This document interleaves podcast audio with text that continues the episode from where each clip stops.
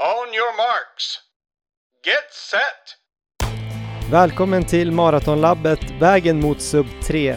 I den här podcasten följer ni mig, Johan Forsstedt och Erik Olofsson på vår väg mot sub 3, alltså att springa maraton under tre timmar. Det här tredje avsnittet kommer att handla om vinterlöpning och löpbandsträning och som research har Erik sprungit 35 kilometer på löpband.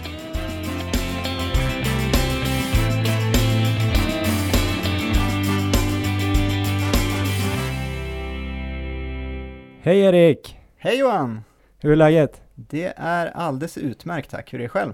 Jo men det är väldigt bra. Jag har precis ätit en eh, väldigt god räkrisotto här där jag sitter i västra Zagreb, utkanterna Ja. av Zagreb. Jag är där och jobbar med eh, handbolls-EM, eller jag rapporterar från handbolls-EM. Spännande. Själv då? Det är bra, jag befinner mig i ett vinterkallt Uppsala. Där jag har spenderat, ja, sista veckorna. Så det är lite skillnad. Ja, kanske det. Men har du sprungit något idag eller? Idag har jag sprungit, idag var det, um, ska vi se, idag var det ett hårt intervallpass. Fyra stycken eh, två kilometers intervaller. Oj, i vilken fart då? Ehm, det var ju, jag sprang på löpband och det, det kommer vi komma in på lite idag, att ehm, tiderna blir ju lite annorlunda där så att säga, men eh, det var väl, ehm, ja, det var, det var ganska snabbt tempo. Vilket innebär? Det var väl 3 och 3 och eh, 35 sa vi löpbandet, men eh, ja, det kommer inte motsvara vad 3 och 35 är utomhus. Så mycket kan jag säga. Nej men det var ett hårt pass i alla fall och du kanske Absolut. låg i rätt eh, pulszon och sådär. Så att du Ja. fick nog ut det, det du ville få oavsett vilke, exakt vilken fart det var. Absolut. Själv ska jag ut och springa här när vi är klara med inspelningen tänkte jag. Eh, jag har tänkt att gå på lite tröskelträning idag för Ja. första gången på väldigt länge. Se om min sargade kropp håller för det. Men det ska bli spännande. Det är rätt fint väder här ute i Zagreb. Ja, 10 vilken, grader tror jag och lite soligt. vilken typ av tröskel kommer du köra? Nej, men jag kommer nog köra någon typ av, eh, jag kommer köra, först kommer jag springa tror jag 3-4 kilometer i, i ganska lugn fart och sen tänker jag göra bara kanske 8 gånger 2 minuter har, har jag funderat på Ja, i, eh, i tröskelfart och kanske att jag ska unna mig en minuts eh, jogg däremellan. Eh, och så då får jag ihop 16 minuter tröskel, vilket är ju ganska lite. Man brukar kanske säga att man ska få ihop 30 till 60 minuter på ett tröskelpass. Men eftersom jag är lite ovan just nu så tror jag att det kan vara bra för mig. ja, det låter bra. Ska du bara för de som inte är med på vad tröskel är för någonting, bara kort igen beskriva det? Det känns ju som att vi kommer vara tvungna att göra det här, för det är ett av de begreppen i löparvärlden eller i uthållighetsidrottarvärlden som känns som att den kan bli mest missförstådd. Och eh, det är väl inte säkert att vi har full koll på det. Det finns säkert någon forskare som skulle kunna skicka in och säga att det inte alls är så, men det är väl den farten eller den intensitetszonen där du kan fortfarande transportera bort all mjölksyra som produceras i kroppen. Och eh, man brukar säga att man kan hålla den här farten i 30 till 60 minuter. Så om man gör eh, milen på ungefär 40 minuter så kanske farten är någonstans mellan eh, milfart och marat halvmaratonfart. Så Precis. kanske ja, 10 sekunder över, över eh, milfarten. Ja, bra. Annars då? Det var en vecka sedan vi snackade sist. Eh, hur har veckan sett ut med löpning? Det har gått bra. Ehm, Jag har fått in sex pass under senaste veckan och ehm, jag kom upp lite längre i total distans och nu var jag uppe på 10 och en halv mil totalt. Och, Är det eh, personbästa eller? I livet? Ja, det måste det vara. Det tror jag aldrig jag har sprungit förut. Och inga Grattis. känningar eller så, så ja, tack så mycket. Det, det rullar på. Jag läste en av mina böcker här om att öka volymen. Ja, eh, som du har gjort och som jag försöker göra. Just att många kan ju dra på sig lite skador där om man inte är försiktig, men sen att det finns några så här som de aldrig verkar dra på sig skador och än så länge verkar ju du vara en sån person. ja, jag hoppas på det. Jag är lite så här, lite paranoid med skador och känningar och sånt där, så att jag jag försöker, har jag, skulle jag få någon minsta form av känning så kommer jag nog ta det lugnt på det passet eller så, i alla fall min plan. För att det känns som det största hotet mot, mot den här satsningen, att vi drar på oss någon, någon sån här klassisk löparskada. Det låter nog klokt Erik att, uh, att ta, kanske ställa in ett pass då för att uh, om man springer en mil kortare en viss vecka så är det ju mycket bättre än att man plötsligt missar en månad. Då missar man Absolut. ganska många mil. Absolut. Men uh, om man tänker på din vecka då. Sist snackade vi om det här med MAF-test, att testa hur långt man kunde springa på 40 minuter i en given puls då, en aerob pulszon där man kanske ligger på 145 slag. Testade du det? Um, för mig så blir det ju 142 ungefär som jag skulle ligga på. Och, Just det, det var 180 minus ålder snackar vi om. Precis. Uh, om man inte kan räkna på det själv så finns det ju miniräknare på telefonen numera. Men uh, vi, vi behöver inte nämna min ålder utan det, vi kan gå in på passet. Och jag tänkte, min tanke var ju att det här skulle vara ett så lugnt äh, återhämtningspass, och, mm, för det var ju lite så, så som vi beskrev det sist, men jag tyckte det var ganska hårt. Det var inte alls så lätt som jag okay. trodde. Um, mm. Så att det var, ja men det var, det gick väl bra. Jag tror jag landade på 9,2 kilometer eller något sånt där i slutändan. Ja men det var bra. På ja. löpband körde du eller? Ja, jag körde på löpband precis, så det var ju väldigt bra test för löpan. Och sen sprang ja, jag med pulsklocka ja, och kollade. Ja men precis, men man ska hålla den där pulsen hela tiden i de där 40 minuterna och sen se hur långt man kommer och sen testar man kanske om en månad igen och se om man kommer längre. Då har man ju förhoppningsvis, eller antagligen blivit bättre då, eller så har man mätt fel någon gång. ja men coolt, då har du något att gå på till uh, nästa månad. Ja, absolut, det ska bli intressant. Ja, så jag har sprungit mest här i Uppsala nu sista sista veckan, medan du har varit på träningsläger har jag hört. Stämmer det? Lite sån här jorden, eh, jorden runt-resa. Det stämmer ju att jag har varit eh, utomlands och, och, ganska långt ifrån mitt vanliga hem som just nu är Paris. Jag vet inte om man ska kalla det träningsläger dock. Jag har varit i eh, Kapstaden och ja. eh, jobbat för TV4. Det var så att damernas eh, fotbollslandslag hade en eh, träningsmatch mot Sydafrika och eh, som vi sände då. TV4-gruppen på TV12 och Simor eller hur det var. Jag behöver inte puffa för den matchen nu, för den har ju redan varit. Men jag var i alla fall där och gjorde lite intervjuer och reportage inför matchen. Ja. Det var otroligt härligt, eh, speciellt så här i efterhand. Jag jobbade ganska mycket när jag var där, men nu har jag fattat när jag kom tillbaks till ett halvgrådassigt eh, Mellaneuropa att det var ju fantastiskt med typ 25, eh, ja, 25 grader och sol varje dag där. Lite blåsigt kanske, ja. men eh, det var skönt ändå. Så jag, men jag fick, fick till eh, två pass i alla fall, så jag sprang ner där eh, någon längs liksom strandpromenaden skulle man kunna säga. Ja. Det var rätt skönt faktiskt. Platt och skönt. härligt. Var det lugna pass eller körde du några hårdare? Nej men det var två, jag tror jag körde en mil en dag och 12 kilometer en dag i, fortfarande bara nöter på den här zon 2 men det kändes som att jag gick på puls och låg eh, ja, någonstans medelpuls runt 140. Ja.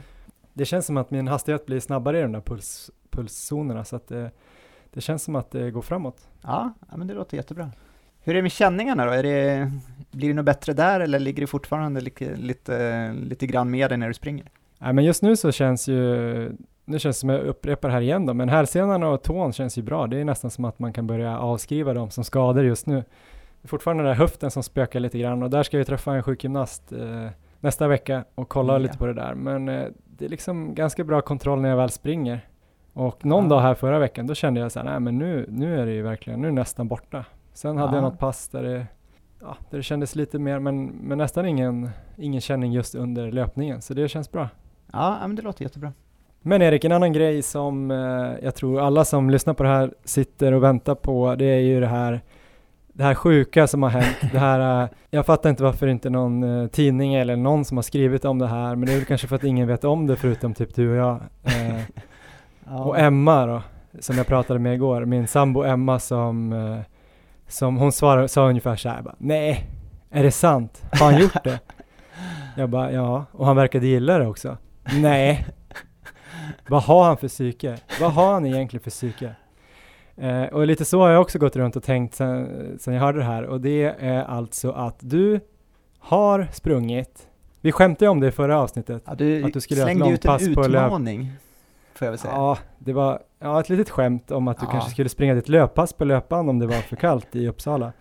Och sen fick jag häromdagen, mitt i min lilla så här, jobb, eh, jobbpsykos där nere i Sydafrika, så fick jag tre, fyra eh, videofiler när du har klippt ihop lite, lite material från ett pass där du alltså springer 35 kilometer på löpband.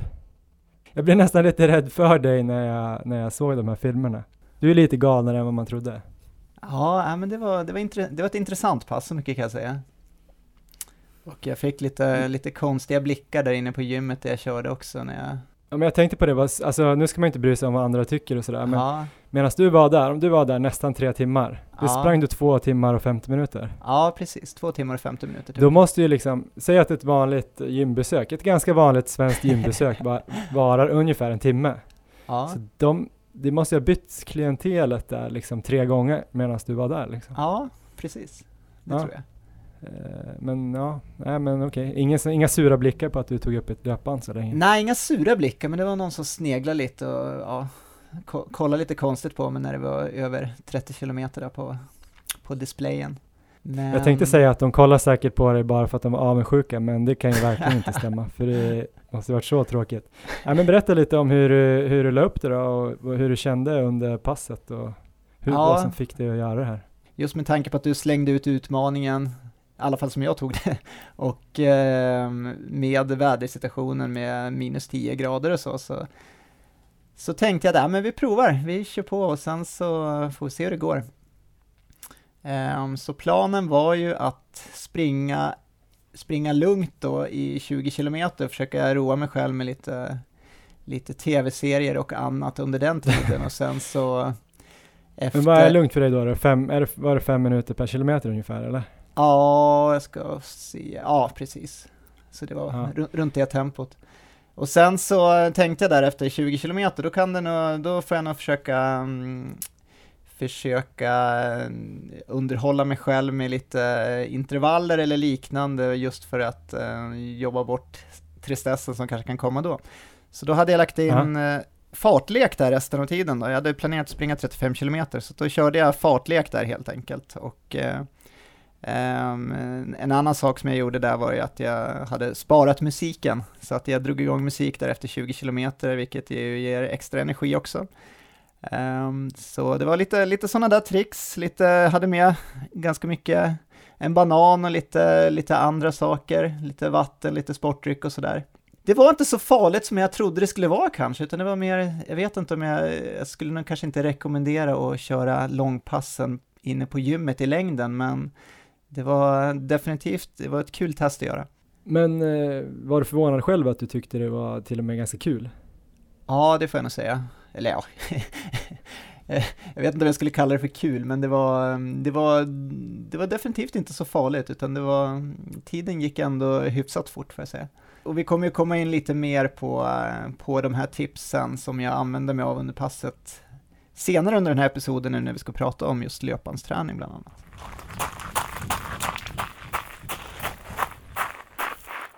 Men vi kanske ska gå över till eh, veckans ämne då Erik. Eh, Ja, vinterlöpning och då lite mer fokus dels på hur man ska göra om man ändå ska sticka ut och springa på vintern. Men sen kommer du då som är en självlärd eh, löpansguru av stor rang prata lite om eh, löpband och hur man kan tänka där dels för att eh, stå ut på löpbandet ja. kanske men även vilka pass och ja, men lite, lite tips och tricks helt enkelt. absolut, absolut. Men jag vet inte, vi kanske ska börja med Sveriges eh, bästa guide för vinterlöpning, eller vad säger du? Låter det intressant? Det låter väldigt intressant och eh, det är ju det som du ska bidra med idag. Ja, eh, lite blygsamt nog så har jag skrivit, så har jag skrivit Sveriges bästa guide för vinterlöpning. Spännande. Så ni kan ju tipsa alla ni känner som eh, gillar att springa och har problem att springa på vintern. Ni kan ju lyssna, ni kan ju be dem lyssna på det här. För det här kommer vara alltså den, den mest heltäckande guiden. Jag hoppas att det inte kommer bli långtråkigt. Jag, jag vill nog bara börja och säga att jag tycker att alla löpare ska försöka lägga så mycket av sin träning utomhus även under vintern. För jag tror ju att eh, själen mår ju bra av att vara utomhus. Ja, Eh, och om det dessutom går att springa till exempel på lunchen, eller ja, om man äter lunch på dagtid, då kan man ju också passa på att få ta, ta del av de här få timmarna av solljus också, eller i alla fall ljus. Och dessutom är det ju ett tips för att det är ju oftast varmast eh, mitt på dagen ändå, även på vintern. Så jag tror att folk kommer må bättre och bli lite snällare mot varandra. Låter det som en, en bra tes? Ja, det köper jag. Men angående köldgräns så har jag försökt Ja. läsa om det här. Jag kommer ihåg att i skolan och även när jag spelade hockey och man ibland hade utomhusträning på vintern uppe i Östersund. Det hade, var ju, en sån klassisk köldgräns var ju minus 15 för oss i alla fall. Då kollar man ju alltid på morgonen så här, ska vi åka skridskor på skolan? Nej, det är minus 15,2. Nej, men då blir det inte. Och så var det 14,9. Ja, då blev det. Jag har också kollat minus 18 grader Celsius då. Det är köldgränsen till exempel i världscupen i skidor. Okej. Och jag, och jag vet att band-VM och sånt där brukar kunna vara i Ryssland och där kan det vara uppåt minus 25 och så här. Då spelar de ju ändå. Personligen tycker jag inte att det är något problem egentligen att springa i temperaturer ner mot minus 15 grader. Alltså det är min personliga åsikt Ja. vad jag har upplevt. Jag, men jag har heller aldrig haft något problem med luftrören och sådär. Har man, har man någon typ av astma eller någon sån ansträngningsastma och har lite problem med luftrören, då, då kan jag ju tänka mig att man ska kanske vara lite försiktig när det börjar bli kallare än minus 10. Då kanske Hur- man kan ha en sån här värmeväxlare eller andas igenom någonting så att luften Ja. värm, värms upp. Jag tänker på intensitet, hur är det med det? Kan det, om man kör lugnare pass där man kanske inte drar i sig lika mycket kallluft, kan man springa under kallare temperaturer då? Ja, eh, mycket bra poäng faktiskt. För att till exempel i världscupen så läste jag nu att eh, det var någon norsk lagläkare för norska landslaget i skidor som tyckte att man skulle ändra ändra köldgränsen just för sprint. För där är det ju liksom maxintensitet och man bara Ja. liksom det är ju VO2 max hela tiden, man, lungorna fylls med så här kall luft hela tiden. Och han tyckte att man kanske ska köra minus 12 för sprint. Okej, och nu är det minus 18 Och till alltså. skillnad från den här, ja nu är det minus 18 på alla, alla sträckor. Och det är väl just därför att man andas, och ju mer man andas till exempel med munnen, luften hinner ju värmas upp innan den kommer ner i lungorna. Så det är inget farligt så här, för lungorna att träna utomhus på vintern i kanske till och med uppåt minus 25, minus 30. För Okej, kroppen är så snillrikt konstruerad att luften kommer bli varm innan den kommer ner i lungorna.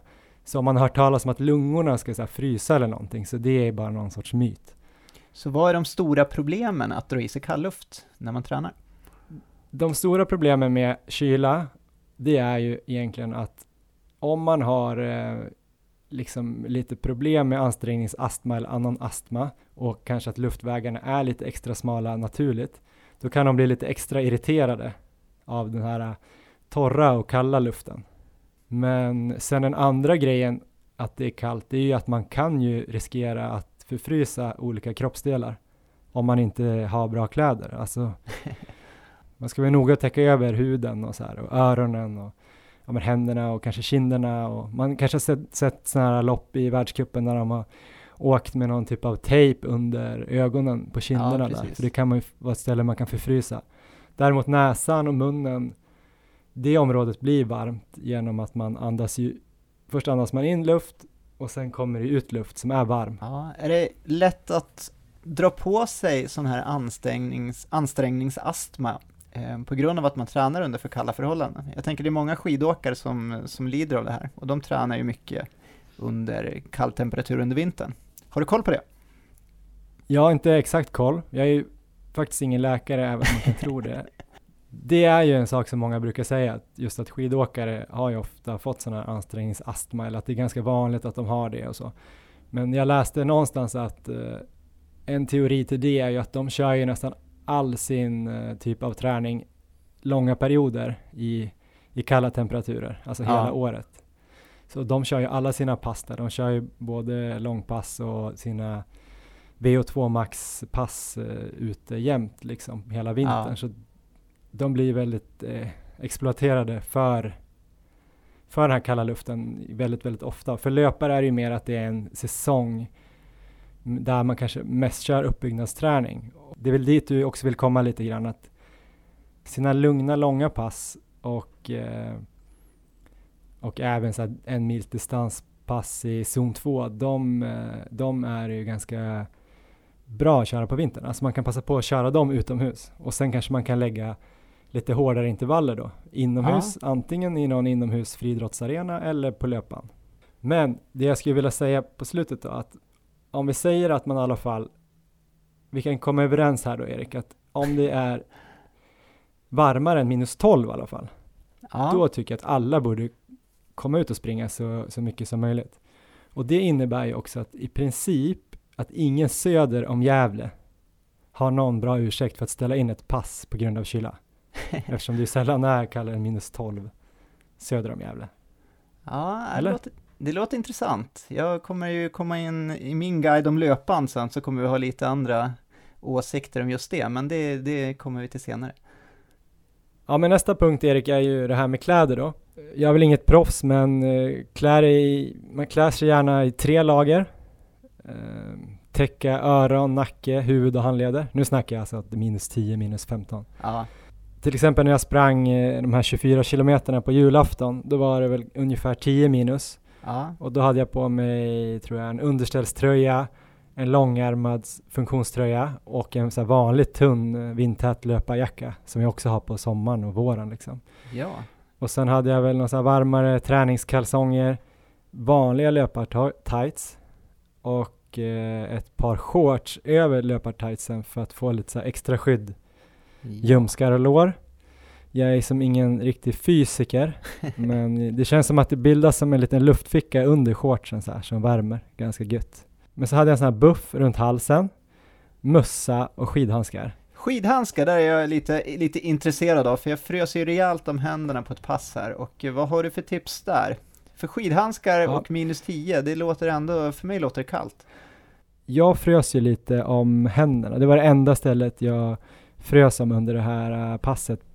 Jag hade liksom bara vanliga löparskor och ett par tunna ullsockor men frös inget om fötterna för där bru- Ja. brukar jag alltid bli varm. Så här. Men just händerna kan bli vara lite knepigt. Men där är mitt absolut bästa tips. Köpa ett par sådana här äh, skidhandskar som är som tumvantar. Ja, För när fingrarna får ligga så här ihop med varandra och inte så separerade så blir det ju mycket, mycket varmare. Det tror jag alla som lyssnar på den här någon gång har upplevt. absolut. Så det finns sådana här vanliga, de är kanske lite osmidiga att köra skidor i tycker jag. Men för att springa borde de vara helt perfekta. Jag har inga sådana själv men, eh, men Emma har ett par och de är tydligen väldigt mycket varmare än vanliga vantar. Får jag lägga in ett tips här i din, i din guide här när det gäller just handskar och vinterträning? Kan du få göra? Ja, det är, jag skulle rekommendera Men känn att, ingen press då, för det här är ju trots allt Sveriges bästa guide för vinterträning, vinterlöpning någonsin. Jag eh, skulle rekommendera att man har ett par handskar, oavsett hur de ser ut, med eh, som har sådana här saker på fingertopparna som gör att man kan, eh, man kan använda sin smartphone. Och eh, den givna anledningen till det då låter ju som att det ska vara att eh, man inte ska behöva ta av sig handskarna när man ska byta låt eller liknande Mm. om man lyssnar på musik. Ehm, och det är ju bra att man inte behöver frysa om händerna för att man tar av sig handskarna, men ehm, av egen erfarenhet så har jag dessutom eh, upptäckt en annan sak som kan hända och det är att när man är ute och springer och tar av sig handskarna för att byta låt så finns det risk att om man har en ring på fingret att den kan försvinna. Men vadå, har du tappat din bröllopsring? Ja, du får vänta lite så kommer jag, kommer jag till det.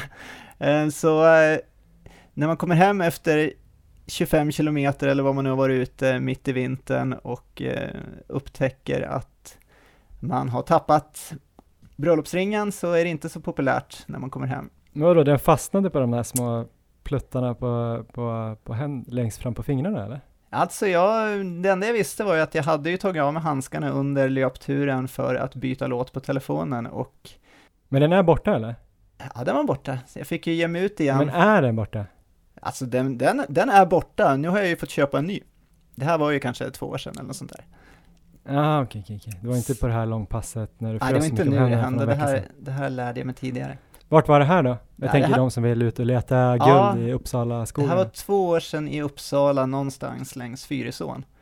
Och eh, jag tror det var någon som redan hade fått tag i den för att jag, jag fick bege mig ut och leta i alla fall. Den här någon, kan han heta Smigul och vara med i en känd eh, filmtrilogi? så kan det vara. Så eh, ja, det, jag kan säga så, mycket som att den dagen var nog kanske ett av mina längsta pass i livet. Först ett långpass fullt av att eh, gå ut och leta efter ringen sen efteråt. Så ja, det är ett litet tips du kan skriva in i din guide om, om vinterlöpning. Men ni är ju fortfarande ihop i alla fall och gifta, ja, så det känns ju bra. På något sätt så funkar det. Med de orden som vässade den här guiden till att bli kanske norra Europas bästa guide för vinterträning, från att bara ha varit Sveriges bästa guide, så går vi över till skor. Ja. Och här vet inte jag vad du tycker, vad du brukar springa med för skor ute på vintern. Jag tycker typ att det funkar ganska bra med vanliga löpskor, om man ja. håller sig till lägre farter och det är inte så här jätte, jättehalt och isigt. Eh, då tycker jag om man springer liksom i, ja men som vi brukar snacka om, den här uh, en minut över milfart eller så. Då ja. tycker jag typ att man kan kontrollera det ganska bra. Men om det är väldigt halt och isigt eller om man vill springa lite högre farter, då skulle jag rekommendera alla att köpa ett par skor med spikdubbar. För de ger ju oftast, eller de ger ju ett jättebra grepp och är de, of, de är oftast också förstärkta och står emot så snö och regn och slask. Och sen så är det inte bara på vintern man kan använda dem utan köper man typ ett par orienteringsskor så kan man ju springa med de här även sen i, i skogen eller på fjället på sommaren. Jag ja. sprang ju till exempel eh, den här Axa fjällmara uppe i Vålådalen med mina spikdubbskor. Just det, är det så här eh, dämpning och sånt, är det på samma nivå som vanliga löparskor eller?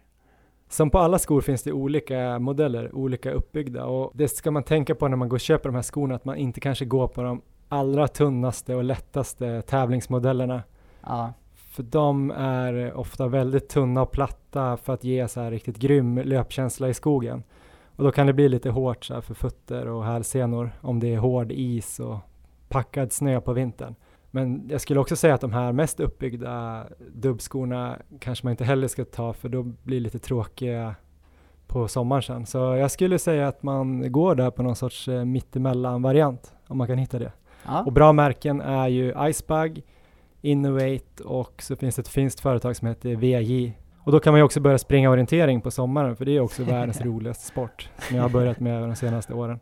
Nu när vi har gått igenom lite köldgränser och utrustning så tänker jag lite grann, man kan ju också tänka så här att det finns bättre eller sämre pass att köra på vintern när det är jäkligt kallt eller isigt. Aha. Och egentligen om det är då kall, om det är då varmare än minus 12 som vi sa tidigare så tycker jag nästan att det funkar att springa alla typer av intensiteter ute.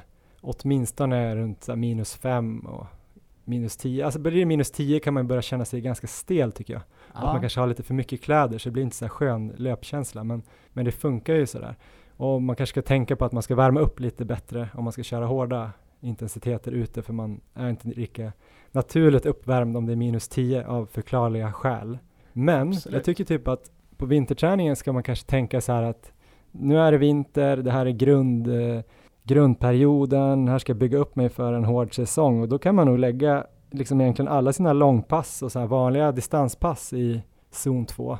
Alltså i någon sorts eh, 65 till 75 procent av max, den här aeroba basen som vi har snackat om i varje, varje episod av podden. För att liksom är det väldigt halt så är det väldigt halt så kan ju snabba intervaller vara lite svåra att hålla på med. Så jag skulle nog säga så här, kolla väderprognosen inför veckan om man ska lägga upp sin träning. Kolla också väglaget och sen anpassa lite träningsveckan efter det. Så här, är det lite varmare någon dag eller om man ser så här, men där är det en ganska bar sträcka och imorgon blir det bra väder, då kanske man kan lägga lite, åtminstone lite tröskelträning tycker jag kan funka. Speciellt om man har bra skor. Eller så kan man ju köra sin lugna mängdträning utomhus då som vi sa och så kan man ju lägga sina tuffare pass ja, inne på löpbandet eller i friidrottshallen.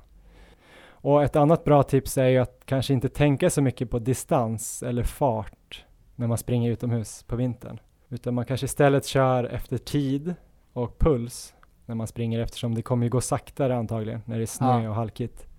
Men om man ligger i den här äh, intensitetszonen som man vill ligga i, om man kollar det på puls, så ligger man i en viss tid så ger det ju samma effekt som om man skulle mäta det där i fart och distans. Så för att göra det kanske lite mer konkret, om man springer i vanliga fall 6 gånger 1000 meter och springer i en eh, fart av 4 minuter per kilometer och vet att man då brukar ha 170 i puls, Då kan du ju på vintern istället för att springa 6 gånger 1000 meter så kan du kanske springa 6 gånger 4 minuter. Mm. Och så siktar du på att ligga i de här 170 i puls och sen bara kan man strunta helt i vilken fart man hade på de här utan då har man ju fått samma, samma effekt av träningen som man skulle få även om man sprang på en viss eh, fart eh, Ja, utomhus. Och det här gäller ju egentligen när man springer i all svår terräng, alltså springer man i skogen där det är mycket rötter eller stenar eller kuperat eller på fjället där det är också svårt att hålla fart eller du kanske springer på sandstranden där det liksom är för mjukt för att få fart. Då kan man ju också bara tänka så här, men gå på pulsen, ligg, vill du köra tröskelpass, tänk eh, att du vill ligga fem minuter i din tröskelpuls istället och sen bara strunta i vilken fart det är. Ja, men jag har två tips till Erik. Vill du, är, du, är du vaken så att du orkar lyssna på dem? Kör, jag är med. Om man vill ha vätska med sig på passet och det är riktigt, riktigt kallt, då kan man hälla i sånt här uh, frostskyddsmedel som finns i spolarvätska. då fryser inte drycken. är det sant? Nej då. Nej, nej, det är giftigt om man dricker för mycket. Men eh, däremot så finns det lite så här isolerade flaskor. Som skidåkare brukar jag ofta ha någon sån här uh, midjeväskor med där det är liksom isolerade utrymmen för dryck. Och de funkar rätt bra så att inte det här drycken fryser. Ja, Och vissa av dem kan man också springa med ganska bra. Eller så ett tips är ju faktiskt att ha med sig varm saft eller värma upp sin sportdryck. För då Ja. tar det ju mycket längre tid innan vätskan fryser och så kan man ju också bli lite varm när man dricker av det. så har jag gjort. Jag har värmt upp mitt vatten bara. Kört i mikron innan Ja. jag har hällt i det i min väska helt enkelt. Ja, har det funkat bra eller? Ja, det funkar bra. Mitt sista tips Erik, det här är Ja. för långpassen och det här är faktiskt, det här är riktat till dig. Du berättade ju i tidigare avsnitt om din löprunda där du började frysa när du var väldigt, väldigt, väldigt långt bort på din löprunda. Ja, och till slut var tvungen att springa i någon sorts eh, ja, snabbdistanstempo för att hinna hem och värma dig. ja. Det är alltså så här, om du har ett långpass inplanerat och det är riktigt kallt ute och du kanske är lite osäker på hur du ska klä dig, då kan det vara väldigt smart att lägga den här långa rundan som en eh, loop eller att du springer flera varv istället för att springa långt bort, så du har alltid hyfsat nära hem. Det låter ju Ja. väldigt logiskt och smart. Antingen avbryta eller sätta på sig mer kläder eller ta en liten paus och så kan man sticka ut igen när man har värmt upp sig, så det är också bra effekt. Ja, Så du ska tips. Inte mig. springa, du ska inte springa på en tremilsrunda, att du springer 15 kilometer åt ett håll och sen tillbaka, för då är det lite trist om man håller på att frysa ihjäl när man har 15 kilometer hem. Eller så får man springa jättesnabbt hem. Var det här Sveriges bästa guide för vinterlöpning någonsin? Det var den bästa guide som jag har hört i alla fall än så länge. Så att jag, jag rankar den högt. On your marks. Get set. Om det här var Sveriges bästa guide för eh, vinterlöpning någonsin så kan ni ju gå in och eh, skriva era hurrarop på Maratonlabbet på Facebook eller på Instagram eller skicka ett mail, ett beundrarpost till maratonlabbet at gmail.com. Men om man nu inte blev övertygad om att man borde springa utomhus på eh, vintern utan fortfarande känner att det är lite kallt och mörkt och halt och trist då tycker jag att man kan kolla på lite alternativ till att springa ute och ett av de mest bra alternativen då för om man är löpare det är att springa på löpan. Och då har vi ju en expert på tråden. Ja. Han heter Erik Olofsson och eh, har typ sprungit mer på löpan den här sista månaden än vad jag har gjort i hela mitt liv.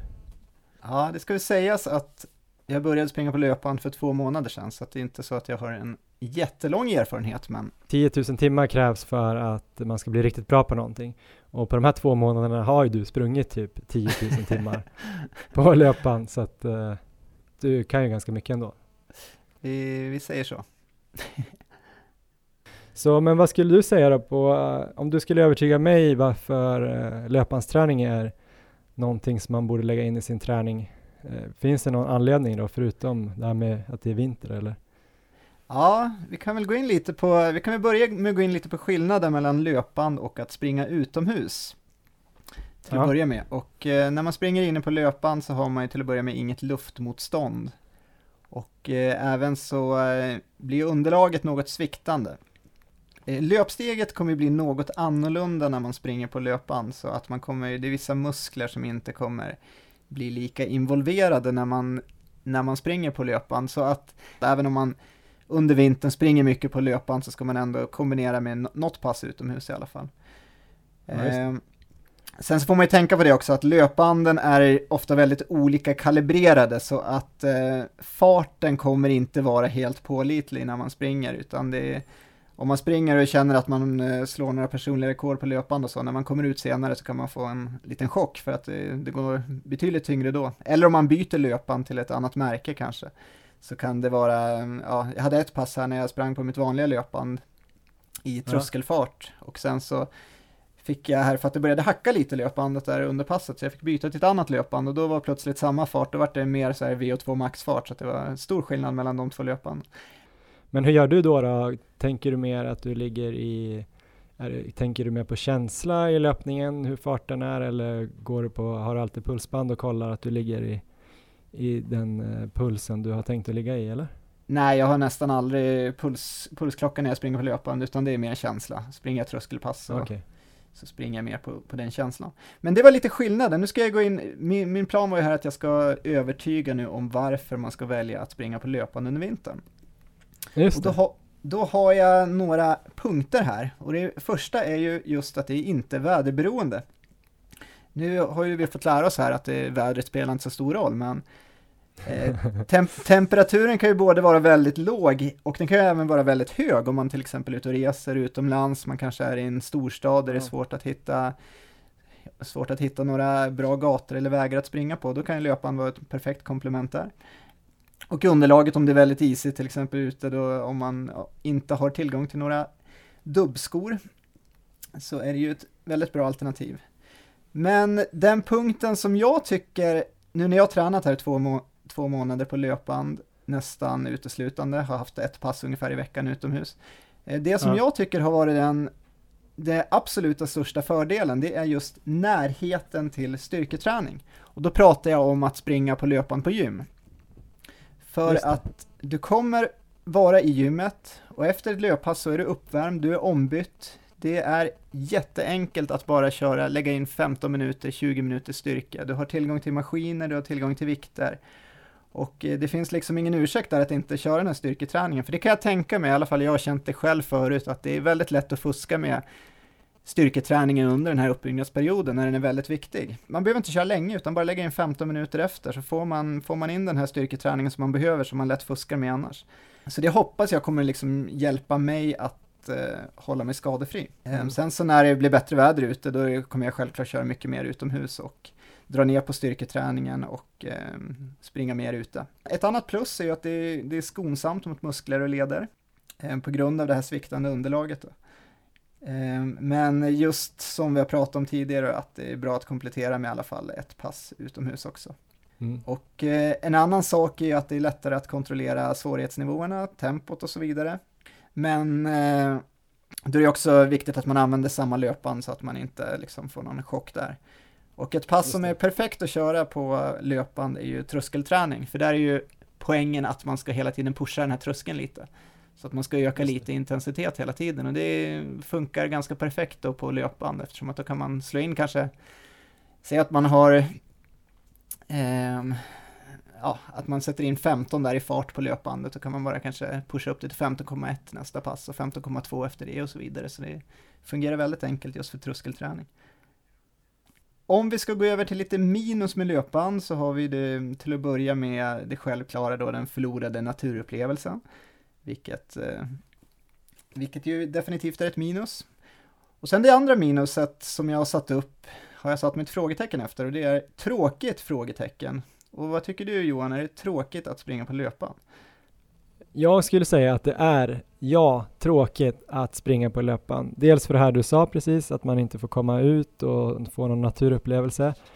Och eh, den andra grejen är att jag ofta känner mig lite lätt så här korkad när jag springer på löpan för jag, jag känner mig lite som en sån här laboratorierotta som springer på någon sorts, eh, ja men du vet, som en råtta som springer ett sånt här hjul typ, att man bara kutar där liksom. Men nu har vi lite tips här som vi ska ta upp hur löpbandsträning kan bli roligare. Jag har fem punkter. Den första punkten är ett tips som egentligen inte handlar om att göra löpan, löpandsträningen rolig, utan det är mer om Nej. att eh, jämna ut de här skillnaderna mellan att springa på löpan och att springa utomhus eftersom man inte har något luftmotstånd då när man springer inne på löpbandet. Så då kan man luta bandet 1% eh, för Ja. att kompensera det här och det brukar vara ett sånt här generellt tips som de flesta ger och som ska eh, motsvara ganska bra då vad, vad det innebär att springa utomhus. Ja, det Men- är jätteroligt också att springa på 1% känner jag. Så det funkar i din lista också. Men nu kommer de fyra, fyra tipsen för att göra löpbandsträning roligare. Och det, Ja. första gäller, det första gäller musik, så att eh, sätt ihop några bra spellistor, Ja. men välj sen att spara musiken till den andra halvan av passet. För börjar Ah. man köra igång musiken direkt när man springer, när man är inne i den jobbigare fasen senare under passet, så kommer inte musiken göra någon skillnad egentligen, utan då är man, man kommer ändå vara trött, man kommer ha de känslorna. Jämfört med att om man under den första delen av passet kanske lyssnar på en podcast eller kanske ser på en eh, tv-serie eller kanske inte gör någonting utan bara springer där så kommer inspirationen bli mycket större när man väl drar igång musiken och kanske också höjer tempot senare under passet. Lite som att ta en sån här uh, energigel på andra delen av ett precis. lopp. Och lite så här, uh, det kanske inte alltid gör så jättemycket i kroppen men uh, dra upp i skallen så man får lite så här mental boost. Exakt, och det här är också ett tips som funkar jättebra på ett långpass, speciellt ett progressivt långpass som vi har pratat om, där man springer kanske första halvan av passet långsamt, lyssna på podcasts eller liknande, eller bara njut av naturen. Och när ni behöver öka tempot senare under passet, Då När- sätter man på lite dabas. då tar man en, då tar man en energigel eller vad man nu tycker om att äta och eh, kör igång musiken så kommer man bli riktigt peppad och det kommer kännas mycket lättare. Så det är det första tipset. Bra tips An- Erik. Tack. Andra tipset. Ta med en surfplatta eller ja, telefon eller liknande. Det finns ju wifi på gymmen som man kan koppla upp sig mot och eh, ehm, jag giss, det är ju väldigt populärt nu med tv-serier till exempel. Vi har Breaking Bad, vi har House of Cards och, som folk, många ser på. Eh, passa på att se det när ni springer, speciellt under ett lugnare pass så är det inga problem att liksom se det på en surfplatta där på, på löpbandet. Det kan, göra, det kan definitivt göra det roligare. Lyssna på podcasts. Eller till exempel nu så kommer ju, ja, OS kommer ju komma snart och eh, alla kan ju inte som du Johan vara på plats och se OS där. Så då kan det ju vara ett Ja, det. utmärkt tillfälle att eh, se det när man springer helt enkelt. Se till att ni kan koppla upp det på telefonen eller många, många gym har ju tv-apparater uppe vid löpbanan så att det är ett utmärkt tillfälle att liksom kombinera träningen med någonting man skulle gjort i alla fall. Då kan jag ju tipsa också om att skaffa ett gymkort på något sånt här uh, nattöppet uh, ett gym också. För att uh, mång- många av grejerna där kommer ju avgöras mitt i natten i Sverige. Ah. Många sporterna i OS. Absolut. Ja, men Eh. jättebra. Tips tre då? Tips tre är att variera löpningen. Och det här är väldigt viktigt när man springer på löpband, att hela tiden ha små delmål.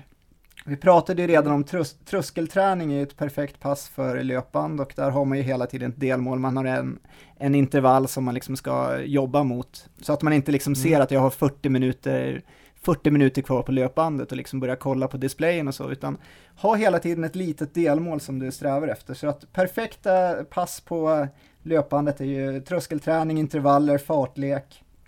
Eller bara till exempel köra en låt snabbt och en låt långsamt om man lyssnar på musik. Och mitt sista tips för att göra löpbandsträningen roligare är att visualisera när ni springer.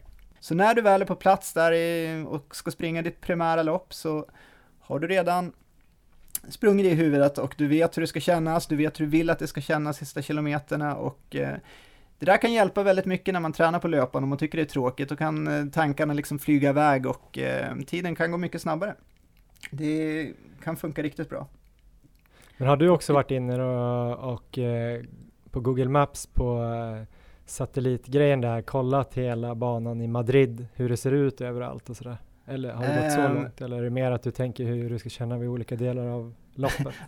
Ja, det värsta är att jag i alla fall kollar banprofilen så jag har ganska bra koll på den. Så jag vet att det kommer, vara, det kommer vara tuffa sista kilometer där uppför. Men eh, ja, vi, det är det vi ska förbereda oss på nu. Så det, det var mina tips för att göra löpbandsträning roligare. Hur känner du nu Johan? Kommer du prova på att springa på löpan? Nej. så otacksam till de här, lapp, de här tipsen. Ja. Eh, jo, nej, nej, nej. Jag har faktiskt inget, jag, där jag går på gym i, jag har faktiskt gått på ett crossfit-gym i, i, uh, i Paris och där har de inget löpband alls. Men uh, kanske när jag är på någon sån här resa. Jo men uh, all, allvarligt talat, om, i Sydkorea, jag ska ju dit och jobba. Ja, och där vet jag inte riktigt hur det ser ut. Det kommer vara uppe i bergen där i Pyeongchang. Och eh, det kommer vara, som nu är det, nu tror jag det är runt minus 10 där. Jag vet inte exakt hur det ser ut på mitt hotell, men om, det kan ju vara så att det ligger något gym där uppe i, i bergen där man kan, och då kan jag nog tänka mig att man skulle kunna gå ner och dra av några pass faktiskt, för enkelhetens skull på löpband. Men eh, annars har jag faktiskt, jag har ett tillägg till, eh, om jag bara får göra, jag är ju en novis i, när det gäller eh, den här löpbandsvärlden. Eh, men jag har faktiskt ja. en, ett tips som jag har snappat upp och som jag också tycker är ett ganska smart tips. Och det är angående pass också. Du nämnde lite olika pass och fartlekar och lite intervaller och sånt där. Men en sak som också är bra är ju faktiskt eh, backpass. Ja. Eftersom eh, det finns en unik möjlighet att eh, egentligen springa hur långa backar som helst på löpband och in, i princip hur eh, branta backar som du själv vill också. Lite längre backintervaller kan ju vara lite krångliga för om man springer, även om man har en lång backe som kanske är 5-10 minuter uppför, så tar det så himla lång tid att komma ner till starten igen. Ja. Men jag vet till exempel Johan Olsson, skidåkaren Johan Olsson, han åkte upp för, upp eh, Södra berget där i, i Sundsvall på rullskidor på somrarna. Och då åkte ju hans eh, fru Anna med bil efter honom, Aha. eller innan honom, upp och så när han kom upp eh, efter, då kanske han hade tio minuter, jag kommer inte ihåg, men säg att han hade tio minuter upp. Då hoppade han ju direkt in i bilen, så körde hon honom ner snabbt så att han inte skulle få vila för länge. Plus ja. att det hade varit livsfarligt att åka, åka rullskidor ner där för det var så brant. Så då, fick, då löste han det på det sättet, men springer man upp och inte har någon som kan skjutsa ner en, vilket man ju sällan har, då ska man liksom jogga ner där. Och då tar det ganska lång tid. Och då kanske man, eh, man kanske inte vill ha så lång vila. Så då på löpan däremot så kan man ju sätta det på typ 6-7 procent eller jag vet inte ens vad som är rimligt 5 och sen kanske man kan springa 8 minuter i en backe och sen eh, fäller man, fäller man bara ner det till en, springer två minuter och sen hö, höjer man upp det igen. Så det tror jag är väldigt smart. Det kan man nog Absolut. använda sig om. Sen finns det, dess, det finns ju dessutom så väldigt avancerade löpband där man kan till och med simulera hela lopp med banprofil och liknande. Det har jag dock Oj. inte provat själv. Men ett sånt har du klickat hem på Ebay? Inte eller Amazon, ännu. Eller vart man nu handlar än så länge. Ja men jättebra tips Erik. Hade du något mer om eh, just om löpbandsträning? Eh, jag tror jag fick med allt där. Ja, det så, kändes ju ja. som att du rimligtvis fick med allt för nu har vi pratat alldeles för mycket om både löpbandsträning och vinterlöpning så om det är någon som fortfarande lyssnar så ska de ju ha eh, en stor eloge